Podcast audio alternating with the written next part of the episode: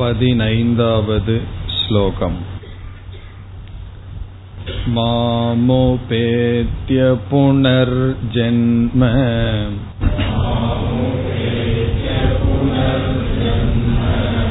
துக்காலயமசாஸ்வதம்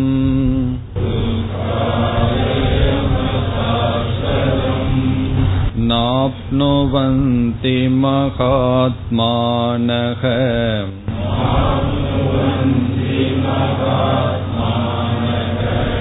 சம்சித்திம் பரமாம் கதாஹ.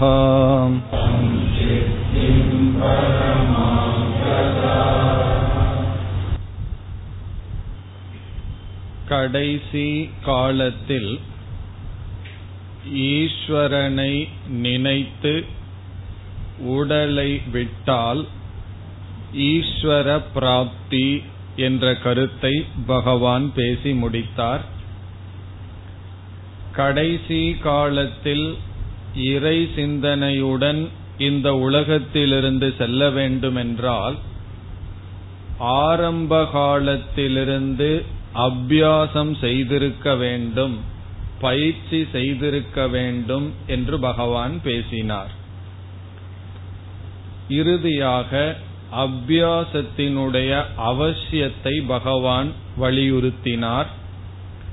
எந்த ஒன்றையும் மீண்டும் மீண்டும் செய்கின்ற பயிற்சியால்தான் அடைய முடியும் என்று பேசி பதினான்காவது ஸ்லோகத்துடன் அந்த கருத்தை பகவான் முடித்தார். இனி பதினைந்தாவது ஸ்லோகத்திலிருந்து பத்தொன்பதாவது ஸ்லோகம் வரை மோக்ஷத்தினுடைய சொரூபத்தையும் சம்சாரத்தினுடைய சொரூபத்தையும் பகவான் பேச உள்ளார். மோக்ஷத்தினுடைய மகிமை, மோக்ஷத்தினுடைய சொரூபம், பிறகு சம்சாரத்தினுடைய வர்ணனை, சம்சாரத்தினுடைய தன்மை. மோக்ஷம் என்பது நம்முடைய லட்சியம் என்று படித்துள்ளோம். அந்த லட்சியத்துக்கு ஈஸ்வரனை கருவியாக கொள்ள வேண்டும் என்றும் பார்த்துள்ளோம். வாழ்க்கையில் எந்த ஒரு லட்சியத்தை அடைந்தாலும் ஈஸ்வரன் கருவியாக இருப்பார், அந்த லட்சியம் ஒன்றாக இருக்கும். ஆனால் இங்கு பகவான் கூறுகின்றார், மோக்ஷம் என்ற விஷயத்தில் பகவானே கருவியாகவும் துணையாகவும் பகவானே லட்சியமாகவும் இருக்கின்றார். ஆகவே என்னை அடைதல்தான் மோக்ஷம் என்று பகவான் பேசுகின்றார். இது மோக்ஷத்தினுடைய சொரூபம். இனி சம்சாரத்தினுடைய சொரூபத்தையும் பகவான் வர்ணிக்க இருக்கின்றார். எதற்காக என்றால் வைராகியத்திற்காக பகவான் பேச இருக்கின்றார். சம்சாரம் என்கின்ற இந்த உலகத்தில் அல்லது உலகம் கொடுக்கின்ற சுகத்தில் வைராகியத்தை அடைய வேண்டும் என்பதற்காக சம்சார வர்ணனையும் செய்யப்படுகின்றது. இந்த பதினைந்தாவது ஸ்லோகத்திலேயே மோக்ஷஸ்வரூபமும் சம்சார வர்ணனையும் வருகின்றது. இப்பொழுது ஸ்லோகத்திற்குள் செல்லலாம். மாம் உபேத்ய புனர்ஜென்ம. மாம் என்றால் என்னை என்று பகவான் குறிப்பிடுகின்றார். இங்கு என்னை என்றால் பரம்பொருள் சொரூபமான தத்துவத்தை, பரபிரம்மத்தை. மாம் உபேத்திய என்றால் அடைந்து. பரபிரம்மத்தை ஒருவன் அடைந்து புனர்ஜென்ம. புனர் என்றால் மீண்டும், ஜென்ம என்றால் பிறப்பு, புனர்ஜென்ம என்றால் மீண்டும் பிறப்பை. இரண்டாவது வரைக்கு இப்பொழுது வருவோம். ந ஆப்னுவந்தி அடைய மாட்டார்கள். மாம் உபேத்திய என்னை அடைந்து, என்னை அடைந்தவர்கள் புனர்ஜென்ம மீண்டும் பிறப்பை ந ஆப்னுவந்தி அடைய மாட்டார்கள். அப்படிப்பட்டவர்கள் யார்? மகாத்மானக. இரண்டாவது வரியில் நாப்னுவந்தி மகாத்மானக, மகாத்மாக்கள் என்னை அடைந்து புனர்ஜென்மத்தை அவர்கள் அடைவதில்லை, மீண்டும் பிறப்பை அவர்கள் அடைவதில்லை. பிறகு ஏன் பிறப்பை அவர்கள் அடைவதில்லை? இரண்டாவது வரியில் கடைசி பகுதி, சம்சித்திம் பரமாம் கதாஹா. கதாஹா என்றால் அடைந்துள்ளார்கள், பரமாம் என்றால் மேலான, சம்சித்தி என்றால் பதம் அல்லது லட்சியம் அல்லது இங்கு மோக்ஷத்தை குறிக்கின்றது. சம்சித்தி என்றால் லட்சியம், சாத்தியம், மோக்ஷம். எப்படிப்பட்ட லட்சியம்? பரமாம், மேலான சித்தியை, சம்சித்தியை கதாகா அடைந்தவர்கள் யார்? மகாத்மானக. இந்த பகுதி மோக்ஷஸ்வரூபத்தை விளக்குகின்றது. இப்ப மோக்ஷம் என்பது மாம் உபேத்திய, என்னை அடைதல், ஈஸ்வரனை அடைதல். இப்ப ஈஸ்வரன் அல்லது பரபிரம்மத்தை அடைதல். அப்படிப்பட்ட பரபிரம்மத்தை அடைந்தவர்கள் மீண்டும் ஜென்மத்தை எடுப்பதில்லை. அவர்கள் யார்? மகாத்மானக. இந்த இடத்துல மகாத்மா என்ற சொல்லில் ஆத்மா என்ற சொல்லுக்கு மனம் என்பது குறிப்பிடப்படுகின்றது. இப்ப மகாத்மா என்றால் மேலான மனதை அடைந்தவர்கள். இங்க முக்கிய ஆத்மாவை மகாத்மான்னு சொல்ல வேண்டிய அவசியம் இல்லை. எல்லோருடைய ஆத்மாவும் மகாத்மாதான். ஆத்மாவில வந்து கீழான ஆத்மா மேலான ஆத்மா என்பது கிடையாது. இங்கு மகாத்மா என்று ஒருவரை நாம் பார்த்து கூறினால் அவருக்குள் இருக்கின்ற அழியாத ஆத்மஸ்வரூபம் மேலானதுன்னு பொருள் அல்ல. அவருடைய மனம், அவருடைய வாழ்க்கை, அவருடைய புத்தி மேலானது என்று பொருள். இப்ப மேலான மனதையும் புத்தியையும் உடையவர்கள் மகாத்மானக. அவர்கள் சம்சித்தியை அடைந்தார்கள், மேலான முடிவான லட்சியத்தை அடைந்த காரணத்தினால் மீண்டும் அவர்கள் பிறப்பை எடுப்பதில்லை. இப்ப இந்த பகுதிகளெல்லாம் மோக்ஷஸ்வரூபத்தை காட்டுகின்றது. இதுல நமக்கு ஒரு சந்தேகம் வரலாம். ஈஸ்வரன் அல்லது பரபிரம்மத்தை அடைதல் மோக்ஷம் என்று பகவான் கூறுகிறார். நாம் எதை அடைகின்றோமோ அது அழிவுக்கு உட்பட்டது, பரபிரம்மனும் அடைவதற்கு உரியதா என்ற சந்தேகம் வரலாம். அப்பொழுது நாம் எப்படி புரிந்து கொள்ள வேண்டும் என்றால், அடைதல் என்பது அறிவினால் அடைதல். உண்மையிலேயே நாம் பரபிரம்மத்தை அடையவில்லை. காரணம் என்ன? பரபிரம்மமாகவே தான் இருக்கின்றோம். பிறகு இங்கு அடைதல் என்றால் அறிவினால் அடைதல். இப்ப அடுத்த சந்தேகமும் உடனே வரலாம். அறிவினால எப்படி ஒரு பொருளை அடைய முடியும்?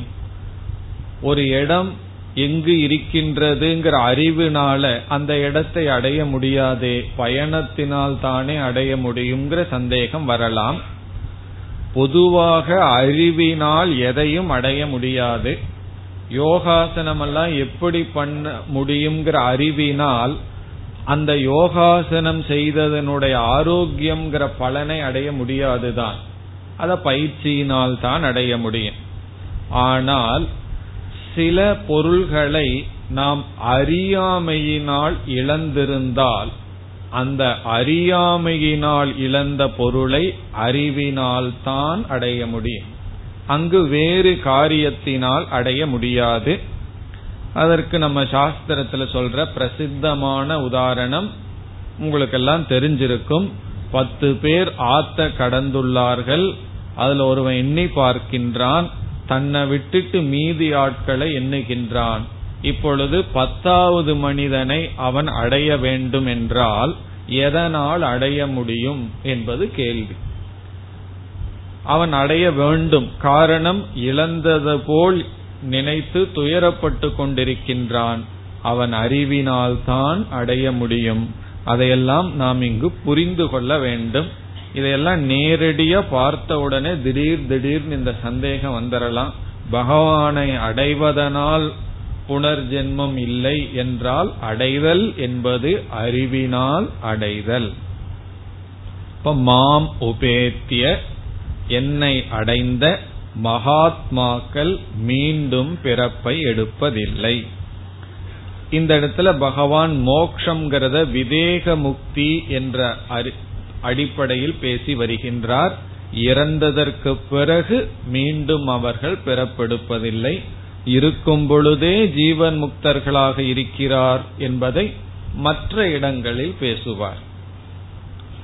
ஏன் என்றால் அவர்கள் மேலான லட்சியத்தை அடைந்து விட்டார்கள், சம்சித்தியை அடைந்தார்கள்னு கடைசியில சொல்றார்.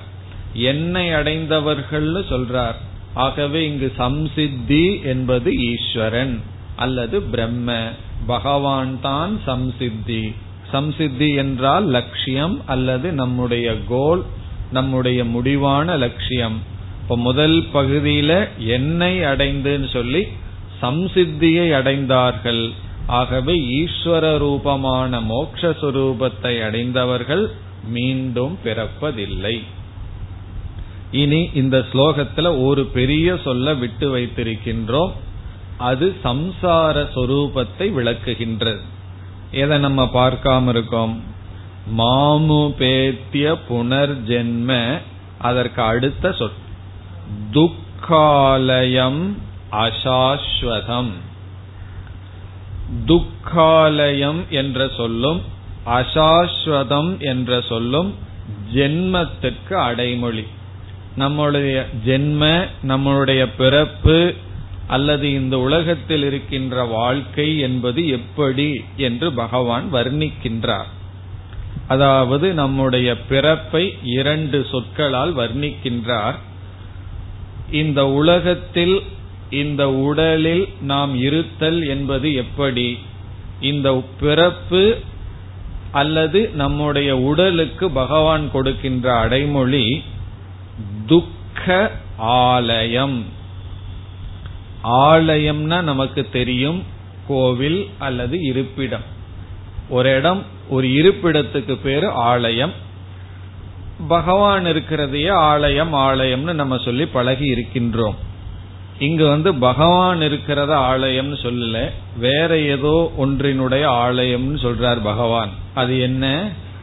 துக்க ஆலயம், துக்கத்தினுடைய இருப்பிடம். எது? ஜென்ம அல்லது ஷரீரம். நம்முடைய உடலுக்கு பகவான் கொடுக்கின்ற லட்சணம் துக்காலயம், துயரத்தினுடைய இருப்பிடம். இப்ப தேவாலயம் என்றால் என்ன? தேவர் இருக்கின்ற இடம். வித்யாலயம் என்றால் என்ன? வித்யா போதிக்கின்ற இடம். ஸ்கூலுக்கெல்லாம் வித்யாலயம்னு சொல்லுவோம். ஈஸ்வரன் இருக்கிற இடத்துல தேவாலயம்னு சொல்லுவோம். இந்த உடலுக்கு ஏதாவது ஒரு ஆலயம் சொல்லணுமே, அத பகவான் சொல்றாரு துக்க ஆலயம், துயரத்தினுடைய இருப்பிடம். இப்ப இந்த உடல் எதற்கு இருக்குன்னா, எதனுடைய இருப்பிடமாக இருக்கின்றது? துக்காலயம், துயரத்தின் இருப்பிடமாக இருக்கின்றது. எப்படிப்பட்ட துயரங்கள்? வேதாந்தத்துல தடைகளை மூன்று விதமா சொல்லுவார்கள். ஆத்தியாத்மிகம், ஆதி பௌதிகம், ஆதி தெய்வீகம் என்று. அதே போல துக்கத்தையும் மூன்றாக பிரிப்பார்கள். நமக்கு வர்ற எல்லா துயரத்தையும் நம்மிடத்திலிருந்தே வருகின்ற துயரம் ஆத்தியாத்மிகம் துக்கம் என்று சொல்லப்படும். அதாவது நமக்கு நாமே கொடுத்து கொள்கின்ற துக்கம். வேற யாரையும் அங்க நிந்திக்க முடியாது. நமக்கு தலைவலி வருதுன்னு வச்சுக்குவோமே, யார திட்ட முடியும்? யார குறை சொல்ல முடியும்? வேற யாராவது வேற தவறு செய்திருந்தால் நீ தான் என்னுடைய துயரத்துக்கு காரணம்னு சொல்லலாம். நம்ம தலைவலிக்கு என்ன செய்ய முடியும்? நம்முடைய வயிற்று வலிக்கு என்ன செய்ய முடியும்? இவ்விதம் நம்மிடமிருந்தே நமக்கு வருகின்ற துயரம் ஆத்தியாத்மிகம். சில சமயம் நம்ம உடம்பெல்லாம் பர்ஃபெக்டா இருக்கும், நம்மை சுற்றி இருப்பவர்கள் சும்மா இருக்க மாட்டார்கள், அவர்கள் துயரத்தை கொடுத்தால் ஆதி பௌதிகம் துக்கம் என்று சொல்லப்படுகிறது. சூழ்நிலைகளினால் வருகின்ற துயரங்கள், பிறகு இயற்கையிலிருந்து வருகின்ற துயரங்கள் ஆதி தெய்வீகம் என்று, இயற்கையிலிருந்தும் சூழ்நிலைகளிலிருந்தும் நம்மிடமிருந்தும் துயரங்கள் வந்து கொண்டு இருக்கின்றன. அதாவது துயரத்தை மூன்றாக பிரித்துள்ளார்கள். மூன்று நிலையிலிருந்து துயரங்கள் வரும். அந்த துயரத்துக்கெல்லாம் ஸ்தானம் எது, இருப்பிடம் எது என்றால் நம்முடைய ஸ்தூல சரீரம். ஜென்ம என்று சொன்னால் நம்முடைய ஸ்தூல உடலை குறிக்கின்றது. ஆகவே ஜென்ம துக்காலயம் என்றால் நம்முடைய ஸ்தூல சரீரம் துக்காலயம். இப்படி சொன்ன உடனே நாம முழுமையா ஏத்துக்க மாட்டோம். காரணம் என்னன்னா, சில சமயம் எனக்கு இன்பமாகவும் இருக்கின்றது, யாரு சொன்னா இந்த உடல் கஷ்டமாவே இருக்குன்னு சொல்லி, அவ்வப்போது கஷ்டமா இருக்கு, பல சமயங்கள்ல இன்பமா இருக்கே. அல்லது சில ஜென்மங்கள் இன்பமாக இருக்கும், தேவ சரீரம் எடுக்கிறோம் அல்லது கந்தர்வ சரீரம் எடுத்தோம்னு வச்சுக்கோமே, ஒரு ஜீவன் அது இன்பமாகவே எப்பொழுதும் இருக்கும். மனித சரீரத்துல இன்பம் துன்பமும் கலந்திருக்கு. வேற சில மிருக சரீரங்கள் எடுத்தா அதிக துயரம் இருக்கிறத நம்ம பார்க்கிறோம். அப்படி சில சமயங்களில் பிரம்மலோகம் அல்லது சொர்க்கலோகத்துல போய் அங்க வாசியாக இருந்தால் அந்த ஜென்மம் சுகமாக இருக்கின்றதே. அதற்கு அடுத்த சொல்லல பதில் சொல்றார் அசாஸ்வதம். அசாஸ்வதம்னா எந்த ஜென்மமும் நிலையானது அல்ல. அசாஸ்வதம்னா நிலையற்றது, எல்லாம் கொஞ்ச காலத்துக்குத்தான். இப்ப அசாஸ்வதம் ஜென்ம, ஏதாவது ஒரு நல்ல ஜென்மம் கிடைச்சு, நல்ல ஜென்மம்னா சுகத்தை கொடுக்கிற ஜென்மம் நமக்கு கிடைச்சிருந்தாலும் அது அசாஸ்வதம். பிறகு துக்காலயம், எந்த லோகத்துல போனாலும் அதற்குள்ள துக்கம் இருக்கும். இந்திர லோகத்துல போனாலும் அவன் வந்து வேற லோகத்தை பார்த்து பொறாமப்பட்டு இருப்பான். அப்படி துயரம்ங்கிறது எல்லா லோகத்திலும் எல்லா சரீரத்திலும் இருக்கின்றது.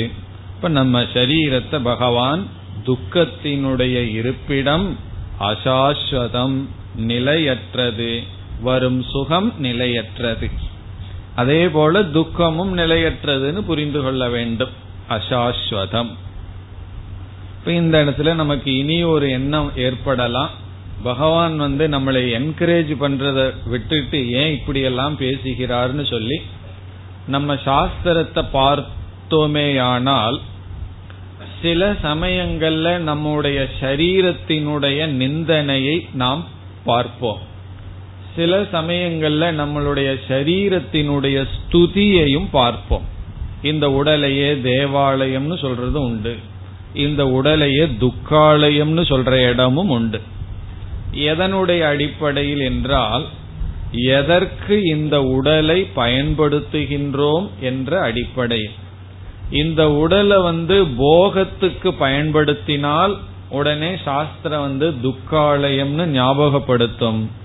இந்த உலகத்தை, இந்த உடலை யோகத்திற்கு அல்லது மோட்சத்திற்கு பயன்படுத்தினால் உடனே இது தேவாலயம், ஈஸ்வரன் இருக்கிற இடம் என்று சொல்லப்படும். இந்த உலகத்துல நமக்கு ரெண்டு திருஷ்டி இருக்கும். ஒன்று தோஷ திருஷ்டி, வேதாந்தத்திலேயே சொல்லப்படும் இந்த உலகத்துல தோஷ திருஷ்டி இருக்கணும், ஒவ்வொரு வஸ்துவில் இருக்கிற தோஷத்தை பார்க்கணுங்கிறது ஒரு உபதேசம். எப்பொழுது இந்த உலகத்துல போக புத்தி இருந்தால் வைராகியத்திற்காக, ஓரளவு வைராகியம் வந்ததற்கு பிறகு துவேஷம் அதிகரித்தவுடன் சாஸ்திரம் வந்து என்ன சொல்லும், ஈஸ்வர திருஷ்டி, ஈஸ்வர விபூதி. ஒன்பதாவது அத்தியாயத்திலிருந்து பகவான் அதை செய்ய போறார். அனைத்தும் நானாக இருக்கின்றேன், எதையும் நீ வெறுக்க வேண்டியதில்லைன்னு சொல்ல போறார். ஆகவே இந்த ரெண்டு ஸ்டாண்டை நம்ம சாஸ்திரத்துல பார்த்துட்டு இருப்போம். பெரிய மகான்களுடைய பாடல்கள் எல்லாம் எடுத்துட்டோம்னா, இப்ப மாணிக்க வாசகர் போன்றவர்கள் எல்லாம் சில இடங்கள்ல தன்னை நாய் என்றெல்லாம் சொல்லிக் கொள்வார்கள். அந்த காலத்துல ரொம்ப ரொம்ப கீழான மிருகமாக மிருகமாக கருதப்பட்டது நாய் என்று அறிய வருகிறது. அதனாலதான் அவர்கள் வந்து நாயினும் கடையேன் என்றெல்லாம் சொல்லுவார்கள். ஆனா இந்த காலத்துல அப்படி இல்லை. அந்த நாய் வந்து பூஜை அறை முதல் கொண்டு எல்லா இடத்துக்கு போறதுக்கு, ஒரு வீட்டுக்குள்ள எந்த ஜென்ம எந்த மிருகத்துக்கு எல்லா ரூம்குள்ளயும் போகலான்னா அது நாயா இருக்கு. அந்த காலத்துல அப்படி இல்லை. இப்படி நாய் நாய்க்கும் கடையேன்னு தன்னை சொல்லிக் கொள்வார்கள். சில சமயத்துல தன்னையே நான் ஈஸ்வரனுடைய ஈஸ்வரனுடைய பக்தன்னு சொல்லி தன்னை உயர்வாகவும் பேசுவார்கள். இதனுடைய அர்த்தம் என்னன்னு சொன்னா, அவர்கள் வைராகியத்துக்காக கீழாகவும், பிறகு ஞானத்திற்காக வைராகியம் அடைந்தவுடன் ஈஸ்வர பாவனையுடனும் பேசப்படும். அதனுடைய அடிப்படையில பகவான் இங்கு சம்சாரத்தை வர்ணிக்கின்றார். ஆகவே துக்காலயம், இது துயரத்தினுடைய ஆலயம். அசாஸ்வதம், அனைத்தும் நிலையற்றது. எந்த ஜென்மம் நமக்கு கிடைத்தாலும் அது நிலையற்றது. ஏன்னா சில சமயங்கள்ல நம்ம சிலருடைய ஜென்மத்தை பார்த்து பொறாமப்படுவோம். அவன் என்ன பெரிய இடத்துல பிறந்திருக்கான், அறிவு இருக்கு, பணம் இருக்கு, படிப்பு இருக்கு, நான் தான் இப்படி இருக்கேன்னு சொல்லி சொல்ல முடியாது. திடீர்னு அவரு போய் அதே வீட்டுல நாயா பிறந்திருக்கலாம். அதே வீட்டுல நாயா பிறந்தா சௌரியமா இருப்பார். வேற இடத்துல வேற ஏதாவது ஜென்மம் அவருக்கு கிடைக்கலாம். அந்த ஜென்மமே அசாஸ்வதம். பிறகு இந்த உடல்ங்கிறது ரோகத்தினுடைய இருப்பிடம்.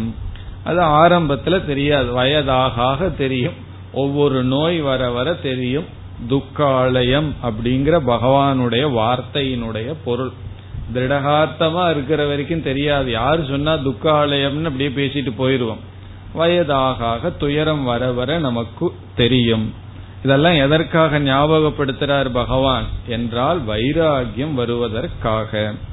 இப்ப இந்த முழு ஸ்லோகத்தில் ஈஸ்வரனை அடைதல் என்பது மோட்சமாகவும், அல்லது பரபிரம்மத்தை அடைதல் என்பது மோட்சமாகவும், இந்த சம்சாரம் என்பது துக்க சொரூபம், ஜென்ம என்பது துக்க சொரூபம் என்றும் கூறினார். இனி அடுத்த ஸ்லோகம். ஆப்ரம் புவனால் லோகாஹம்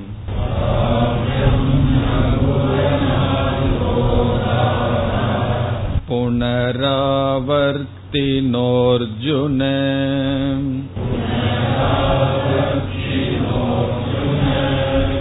மாமோபேத்யது கௌந்தேய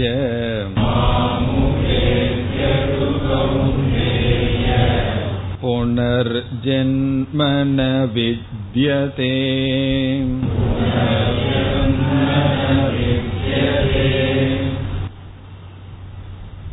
இந்த உலகத்தில் நாம் வாழ்ந்து கொண்டு இருக்கின்றோம்.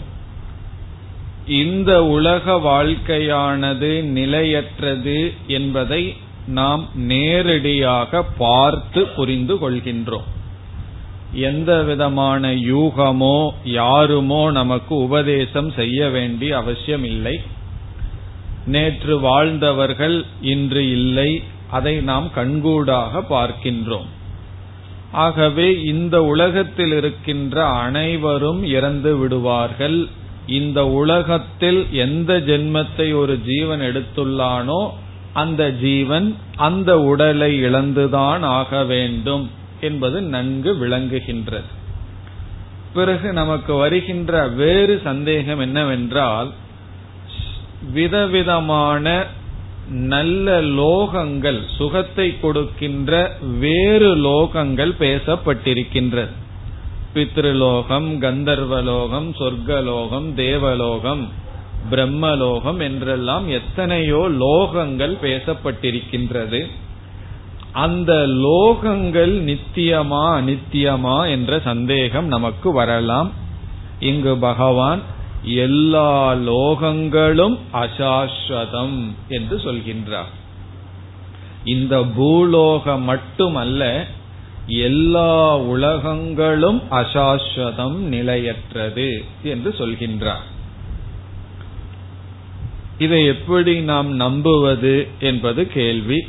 நம்ம போய் சொர்க்கத்துக்கோ பிரம்மலோகத்துக்கோ போய் பார்த்துட்டு வந்தோமா அது நிலையற்றது என்பதற்கு அதற்கு சுலபமான பதில், வேறு லோகம் இருக்குன்னு நம்ம பார்த்துட்டு வரல, நமக்கு தெரியாது சொர்க்கலோகம்னு ஒன்று இருக்கா, அது எப்படி இருக்கு, அல்லது பிரம்மலோகம் இருக்கான்னு நமக்கு எப்படி தெரிந்தது, நாம யாரும் போய் பார்த்துட்டு வந்து நமக்கு தெரியவில்லை. சாஸ்திரம்தான் அதற்கு பிரமாணம். சாஸ்திரம்தான் அப்படி பல லோகங்களை பேசி இருக்கின்றது. ஆகவே மற்ற லோகங்கள் இருக்கின்றது என்பதற்கு நமக்கு பிரமாணம் அத்தாட்சியாக இருப்பது சாஸ்திரம். பிறகு அதே சாஸ்திரம் சொல்கின்றது அந்த லோகங்கள் அனைத்தும் நிலையற்றது, அனித்தியம் என்று சொல்கின்றது.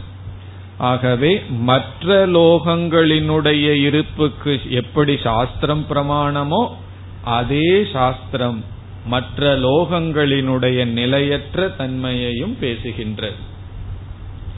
வேதத்தை பின்பற்றுபவர்களுக்குள்ளேயே பூர்வ மீமாம்சகர்கள் என்று ஒரு சிலர், அவர்களுக்கு வேதாந்த பகுதியினாவே கொஞ்சம் அலர்ஜி, அதற்கு வரமாட்டார்கள். அவர்களை பொறுத்தவரை வேதத்தில் உள்ள கர்மகாண்டத்தை பின்பற்றி யாகங்களை செய்து அதனால் அடையப்படும் சொர்க்கமே மேலான லட்சியம். பலர் அப்படி நினைக்கிறார்கள், சொர்க்கத்துக்கு போறதுதான் மோட்சம் என்று நினைக்கிறார்கள். நம்முள்ளேயே பலர் அப்படி நினைத்திருக்கலாம். நல்ல வாழ்க்கை வாழ்ந்து தர்மப்படி இருந்து இறந்ததற்கு பிறகு நல்ல லோகத்துக்கு போயிட்டு அதோட நம்முடைய முடிவு என்று நினைக்கின்றோம்.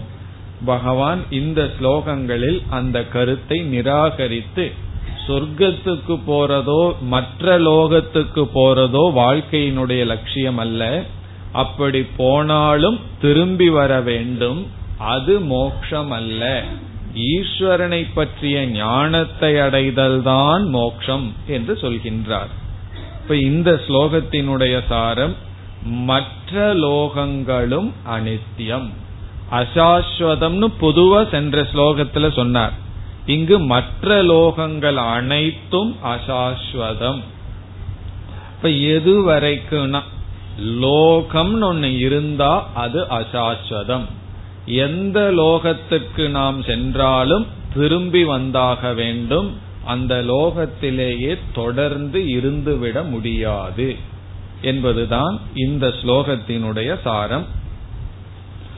ஆகவே நம்ம வந்து ஒரு அனுமானம் செய்யலாம். அனுமானம் சொன்னா என்ன, ஒரு யூகம் செய்யலாம். என்ன யூகம்?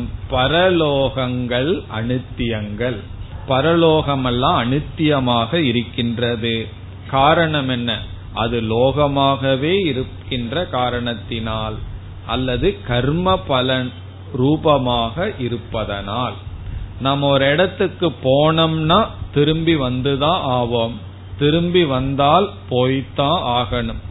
இது வந்து பகவான் சொல்றாருங்கிறதுனால மட்டும் உண்மையல்ல, தர்க்க ரீதியாகவும் அல்லது யுக்திப்படியும் உண்மையாக இருக்கின்றது. எங்கு நாம் செல்கின்றோமோ அங்கிருந்து திரும்பி வந்துதான் ஆக வேண்டும். ஆகவே எந்த யாகத்தினாலும் எந்த புண்ணியத்தினாலும் எந்த லோகம் அடையப்பட்டாலும் அங்கிருந்து ஒரு ஜீவன் திரும்பி வந்தாக வேண்டும். என்னை அடைந்தால்தான் அவனுக்கு ஜென்மம் இல்லை என்று கூறுகிறார். இப்பொழுது ஸ்லோகத்திற்குள் செல்லலாம். ஆப்ரம்ம புவனாத் லோகாஹா, லோகாஹா உலகங்கள், விதவிதமான உலகங்கள். எத்தனையோ உலகங்கள் எல்லாம் சாஸ்திரத்திலையும் புராணங்களையும் பேசப்பட்டிருக்கு.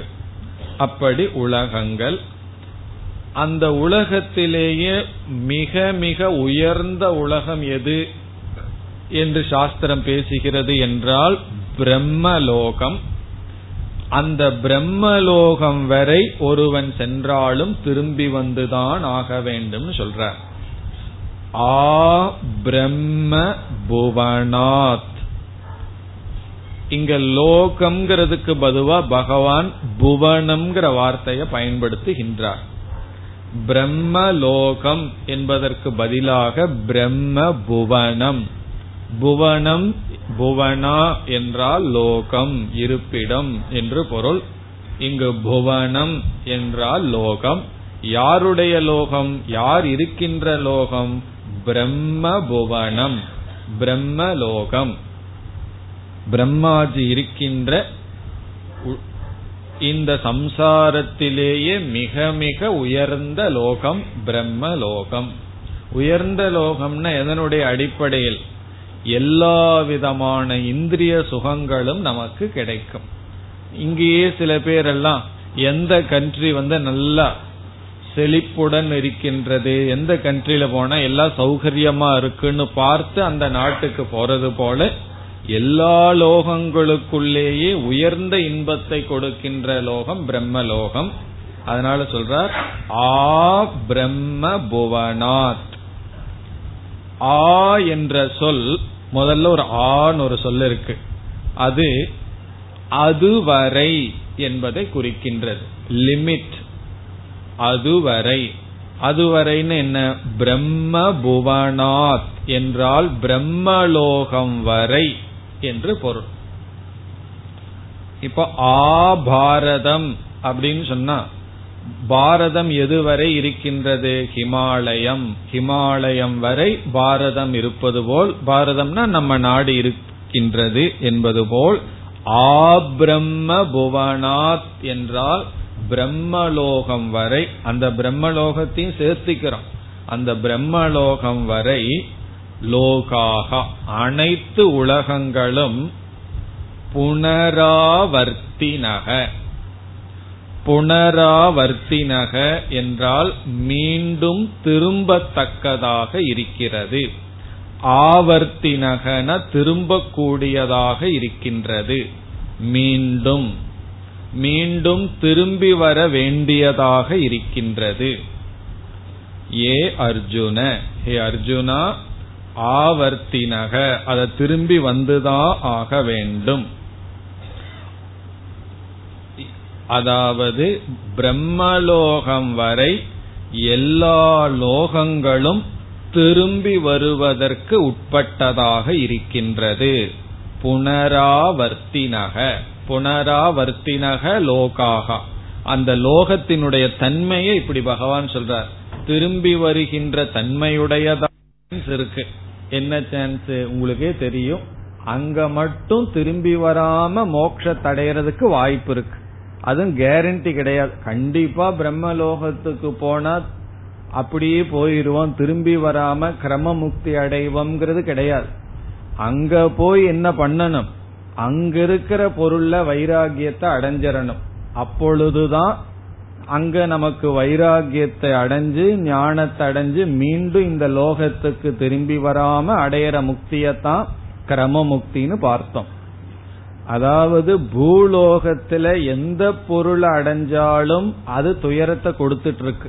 கொஞ்ச நேரம் சுகத்தை கொடுக்குது, பிறகு கொஞ்ச நேரம் துயரத்தை கொடுக்குது. ஆனா நம்முடைய புத்தியினுடைய சுபாவ தோஷம் என்னன்னா, அந்த துயரத்தை கொடுக்கறத மறந்துடுறோம். சுகம் கொடுக்கறத மட்டும் புத்தி ரெஜிஸ்டர் பண்ணி மீண்டும் மீண்டும் அது அந்த துயரத்தை வாங்கிக் கொண்டே அந்த பொருளிடம் சென்று கொண்டு இருக்கின்றோம்.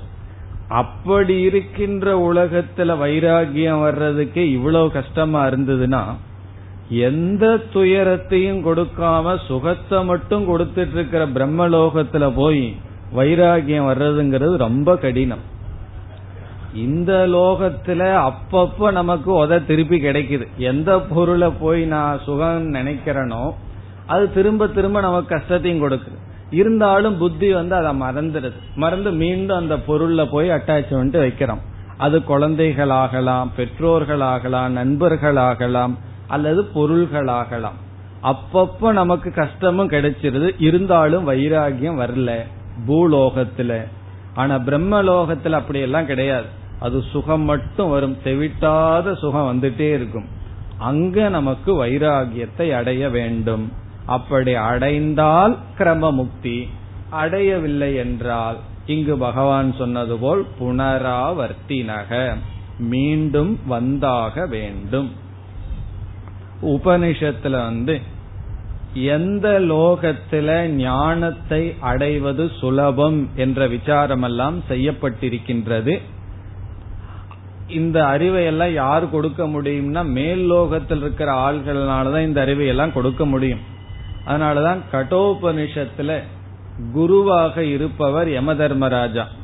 அவர் நம்ம லோக்கல் டிபார்ட்மெண்ட் அல்ல, பெரிய டிபார்ட்மெண்ட், நம்மளெல்லாம் எடுத்துட்டு போற யம தர்மராஜா அவர் குருவா இருக்கார். அதனால அவர் சொல்றார், எந்த லோகத்துல ஞானத்தை அடைவது சுலபம், எந்த லோகத்துல ஞானம் எப்படி இருக்கும்னு சொல்றார். அவர் கூறும் பொழுது மிக மிக தெளிவான ஞானத்தை மனித லோகத்தில் தான் அடைய முடியும் சொல்றார். அதாவது சாயா தபயோரிக, அது சாயா தபம் சொன்னா அது பிரம்மலோகம்.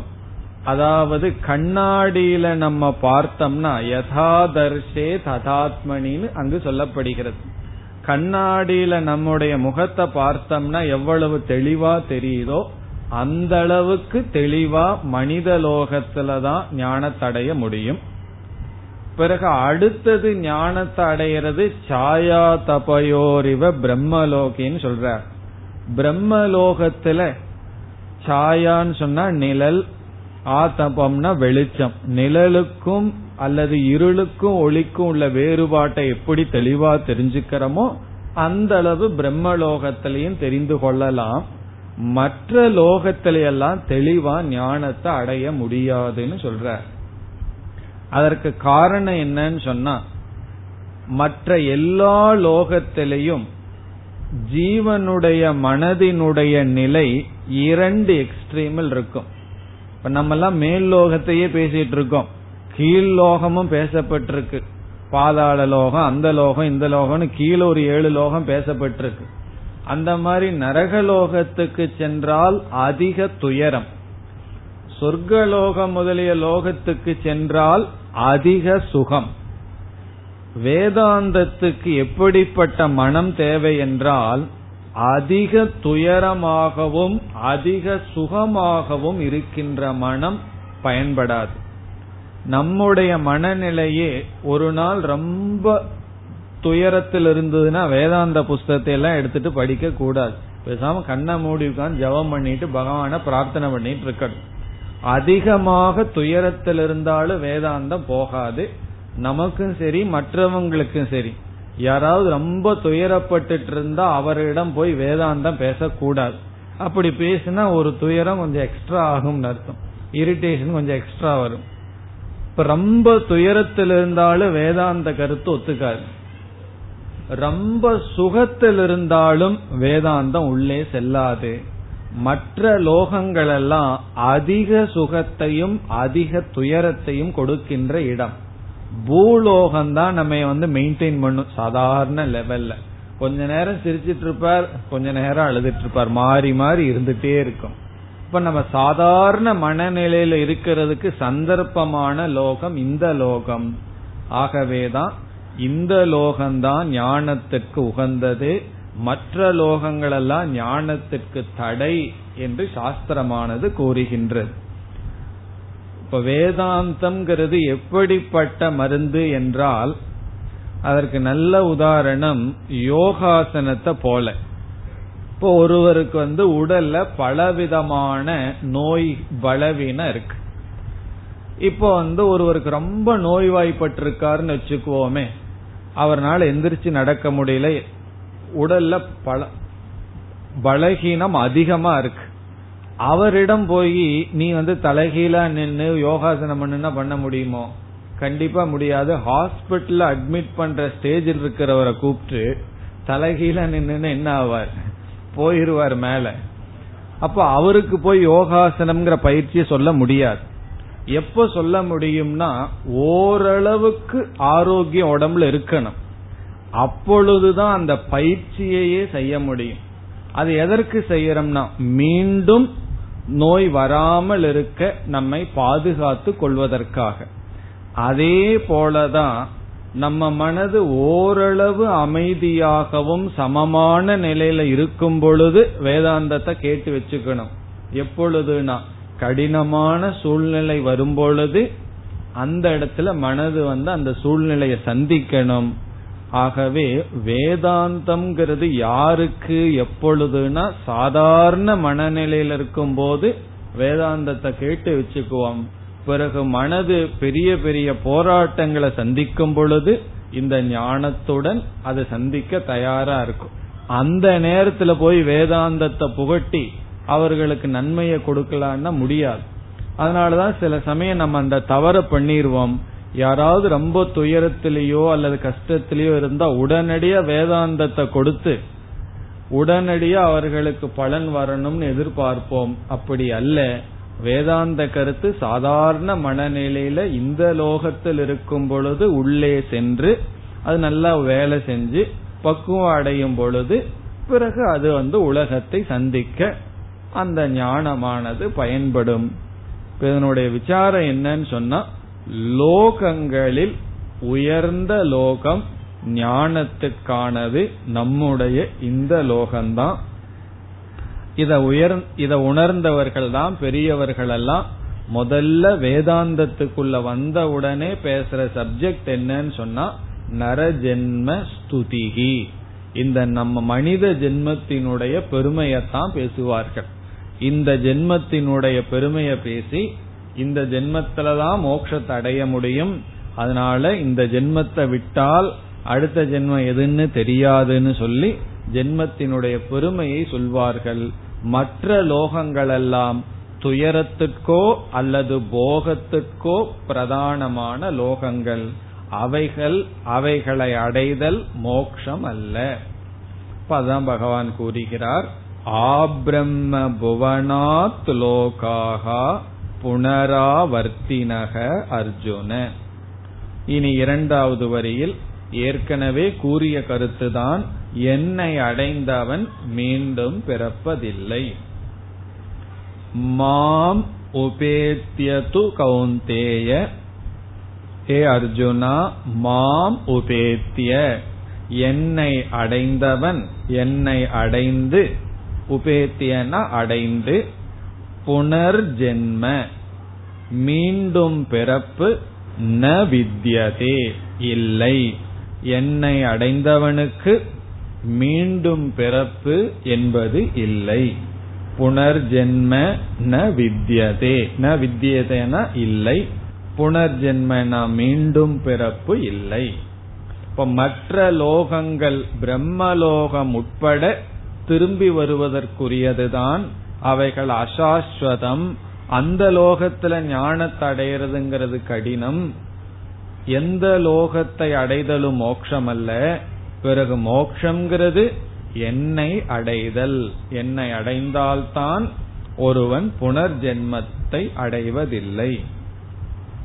இனி அடுத்த ஸ்லோகம், சகஸ்ரயுக பர்யந்தம்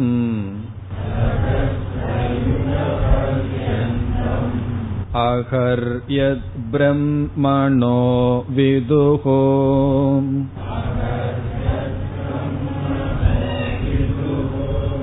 ராத்ரிம் யுக சகஸ்ராந்தாம்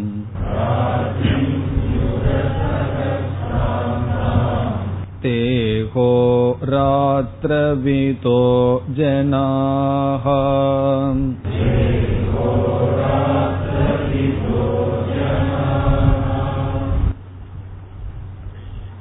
இனி வருகின்ற ஸ்லோகங்களில் பகவான் சிருஷ்டி பிரளயம் இந்த தத்துவத்தை பேச விரும்புகின்றார்.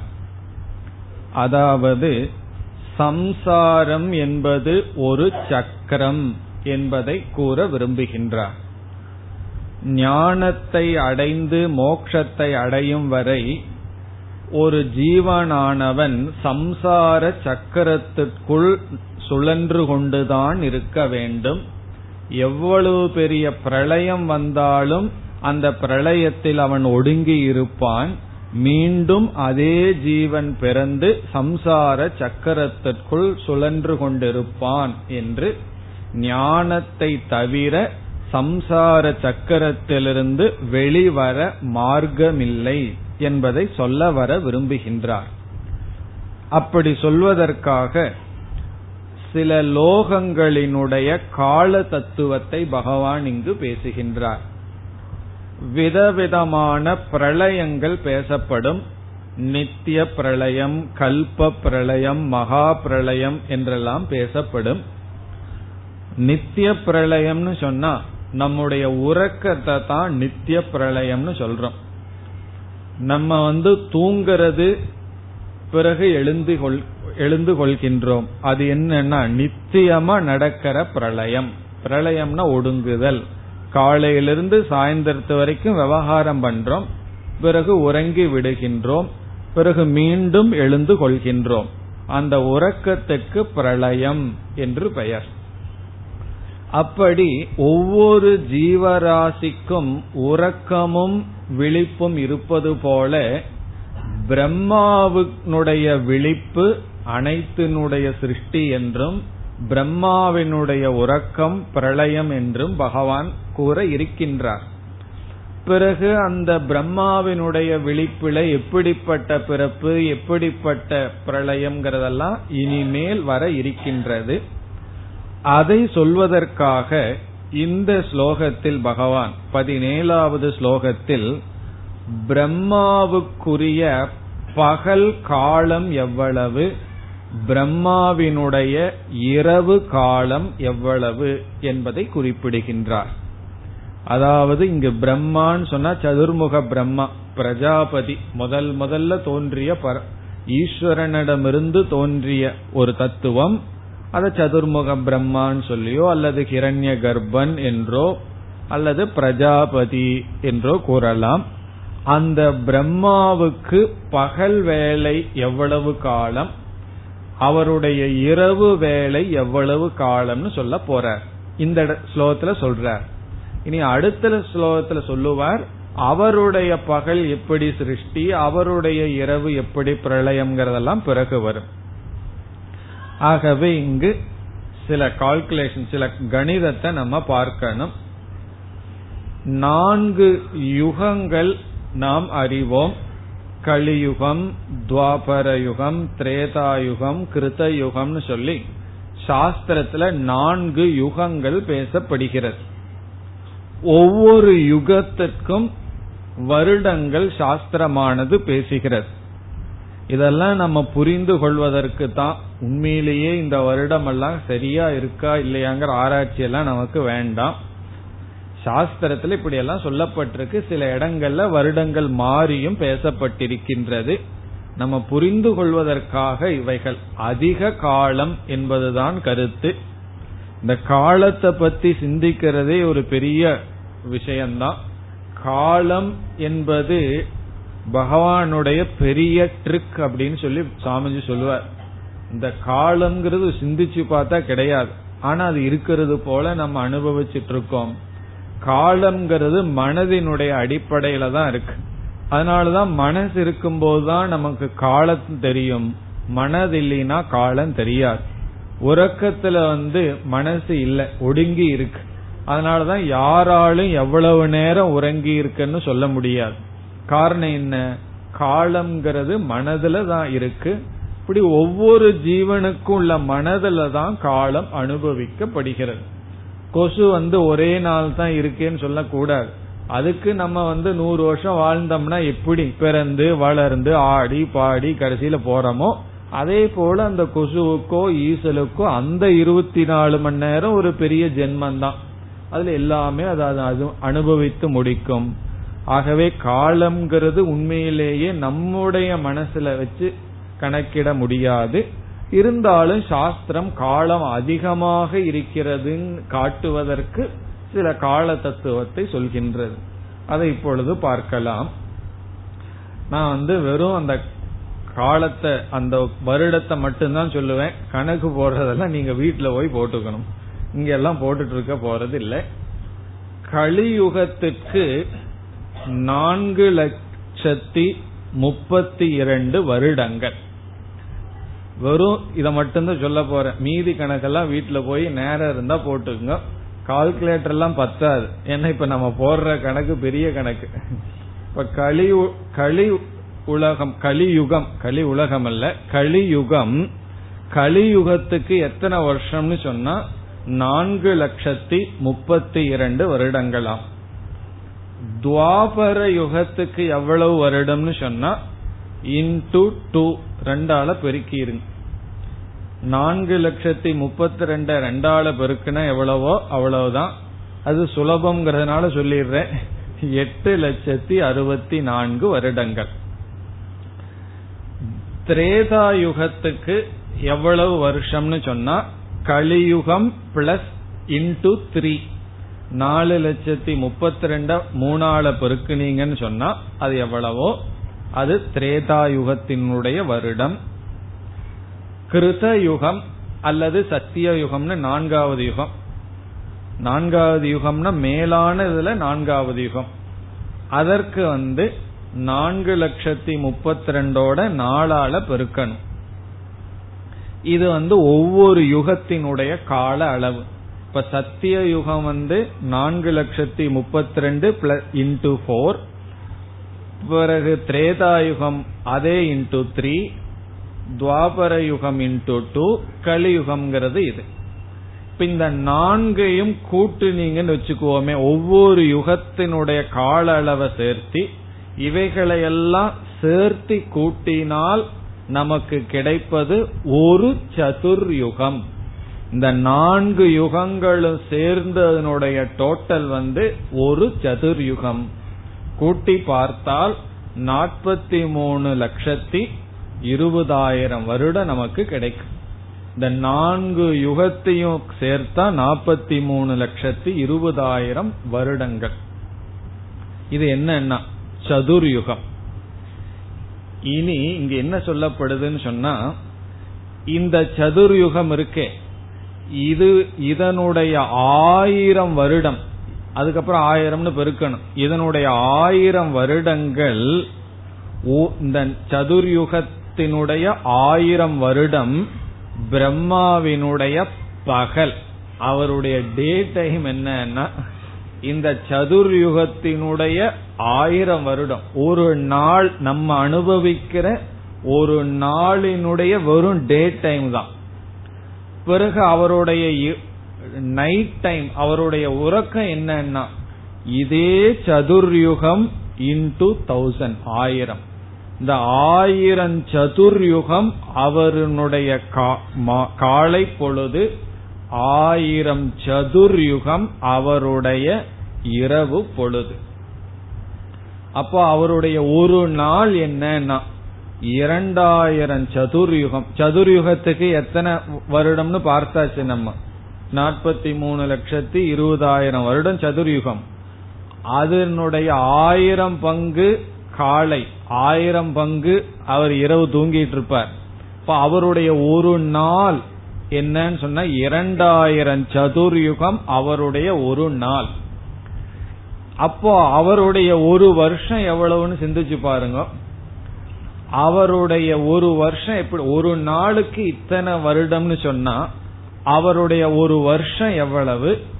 இப்படி அவர் நூறு வருஷம் இருப்பாராம். அதான் பிரம்மாவினுடைய ஆயுள். இப்ப பிரம்மாவினுடைய ஆயுள் என்னன்னு சொன்னா, ஒரு பெரிய லாங் சைஸ் பேப்பர் எடுத்து எத்தனை சைபர் போட முடியுமோ போட்டு பார்க்கணும், அது வந்து அவருடைய ஆயுள். அப்படி அந்த பிரம்மாவினுடைய ஆயுள் முடியும் பொழுது ஒரு பிரளயம் வரும், அதுதான் மகா பிரளயம்னு சொல்லப்படுகின்ற. சரி, அந்த கணக்கெல்லாம் இருக்கட்டும். இப்ப வந்து இந்த ஸ்லோகத்தில் என்ன சொல்லப்படுகிறதுன்னு சொன்னா, ஆயிரம் சதுர்யுகம் சேர்ந்தது பிரம்மாவினுடைய பகல் பொழுது, ஆயிரம் சதுர்யுகம் சேர்ந்தது பிரம்மாவினுடைய இரவு பொழுதுன்னு இங்கு சொல்லப்படும். அவ்வளவுதான் இந்த ஸ்லோகத்தில் இருக்கு. அதற்கு அடுத்தது அவருடைய பகல் நமக்கு என்ன, அவருடைய இரவு நமக்கு என்ன ஆகுது, அவர் பகல் இரவு இருந்துட்டு போட்டு அதோட நமக்கு என்ன சம்பந்தம், அது அடுத்த ஸ்லோகத்துல வரும். இனி இந்த ஸ்லோகத்துக்குள்ள செல்லலாம். சகஸ்ர யுக பர்யந்தம், சகஸ்ரம்னா ஆயிரம், சகஸ்ரம் ஆயிரம். இந்த இடத்துல கவனமா எழுத வேண்டியது, யுக அப்படின்னு ஒரு வார்த்தை இருக்கு, அத சதுர் யுகம்னு புரிந்து கொள்ள வேண்டும். சகஸ்ர யுகம் என்றால் சகஸ்ர சதுர் யுகம், பர்யந்தம்னா அதுவரை, ஆயிரம் சதுர் யுகம். ஆயிரம் சதுர் யுகம்னா நம்ம சதுர் யுகத்துக்கு எவ்வளவு வருடம்னு பார்த்தோம், அதோட ஆயிரம், அவ்விதமான ஆயிரம் சதுர் யுகம். அகக, அகக என்றால் பகல் பொழுது. எது அகக, எந்த பகல் பொழுது, பிரம்மனக பிரம்மாவிற்கு, பிரஜாபதிக்கு பகல் பொழுது. எது அகக பிரம்மனக, பிரம்மனகன்னு சொன்னா இந்த இடத்துல பரபிரம்மாவுக்கு அல்ல, பரபிரம்மாவுக்கு பகலும் இல்ல இரவும் கிடையாது. இங்கு பிரம்மான்னு சொன்னா பிரஜாபதி, முதலில் தோன்றியவர். பிரம்மாவுக்கு பகல் பொழுது என்னன்னு சொன்னா ஆயிரம் சதுர்யுகம். ஏன்னா சதுர்யுகத்தையே சாஸ்திரத்துல யுகம்னு சொல்றது வழக்கம். அந்த நான்கும் சேர்ந்து ஒரு ஒரு கால வரை ஆகின்றது, அதனால யுகம் என்று அழைக்கப்படுகிறது. இதெல்லாம் விதவிதமான புராணங்கள்ல விதவிதமான கால்குலேஷன் எல்லாம் பேசப்பட்டிருக்கு. அப்படி இங்க பகவான் பேசுவது ஆயிரம் சதுர்யுகம் பிரம்மாவினுடைய பகல் பொழுது. இனி இரண்டாவது வரிக்கு வருவோம்.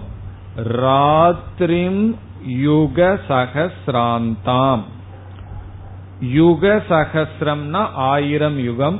இங்கேயும் யுகம்ங்கிற வார்த்தைக்கு சதுர்யுகம், அந்தாம்னா முடிவு. ஆயிரம் சதுர்யுகத்தினுடைய முடிவு ராத்திரிம், இரவு, பிரம்மாவினுடைய இரவாக. இந்த தத்துவத்தை யார் அறிந்திருக்கிறார்கள்னா, பிரம்மாவினுடைய பகல் இரவை அறிந்த அறிஞர்கள் இதை அறிகிறார்கள்னு பகவான் சொல்றார். தே ராத்திர விதோ ஜனாகா விதுஹு, ஜனாகான மனிதர்கள், ஜோதிட வல்லுநர்கள் அல்லது புராணத்தை எழுதின சில ரிஷிகள். ஜனாகா அகோராத்திர விதக, அகோராத்திர விதகன்னு சொன்னா பிரம்மாவினுடைய பகலையும் இரவையும் அறிந்தவர்கள் இப்படி அறிகிறார்கள். விதுகுன்னு ஒரு சொல் இருக்கு, அது முதல் வரியில கடைசி சொல். விதுகுன்னு அறிகிறார்கள், ஜனாகா விதுகுன்னு சேர்க்க வேண்டும். ஜனாகாங்கிறது இரண்டாவது வரியில கடைசி சொல், விதுகுங்கிறது முதல் வரியில கடைசி சொல். ஜனாகானா மனிதர்கள், விதுகுனா அறிகிறார்கள். என்ன அறிகிறார்கள்? அகோராத்திர விதக, பகலையும் இரவையும் அறிந்த தே அந்த மனிதர்கள் அறிகிறார்கள். எப்படி அறிகிறார்கள்? பிரம்மாவுக்கு இவ்வளவு காலம் பகலாகவும் இவ்வளவு காலம் இரவாகவும் அறிகிறார்கள். இதெல்லாம் பகவான் எதற்கு சொல்கிறார்னு சொன்னா, அடுத்த ஸ்லோகத்துல சொல்லுவார் பகவான். பிரம்மா விழிக்கும் பொழுது எல்லா ஜீவராசிகளும் உற்பத்தி ஆகின்றன. அவரு விழிச்சார்னு சொன்னா நம்ம எல்லாம் வந்துருவோம். பிறகு அவர் தூங்க போயிட்டாருன்னு வச்சுக்குவோமே, அது ஒரு பிரளயம். அந்த பிரளயத்துக்கு பெயர் கல்ப பிரளயம் என்று பெயர். அவருடைய டே டைம் வந்து எவ்வளவு வருஷம்னு உங்களுக்கு தெரியும். அவருடைய டே டைம் எவ்வளவு வருஷம்? நாற்பத்தி மூணு லட்சத்தி இருபதாயிரத்தோட ஆயிரத்தை பெருக்குனீங்கன்னா அது எத்தனை வருஷமோ, அத்தனை நாள் கிடையாது, அவ்வளவு வருஷம். அவ்வளவு வருஷம் என்ன இருக்கும்னா, எல்லா ஜீவராசிகளும் இந்த சிருஷ்டி ஓடிட்டு இருக்கும்.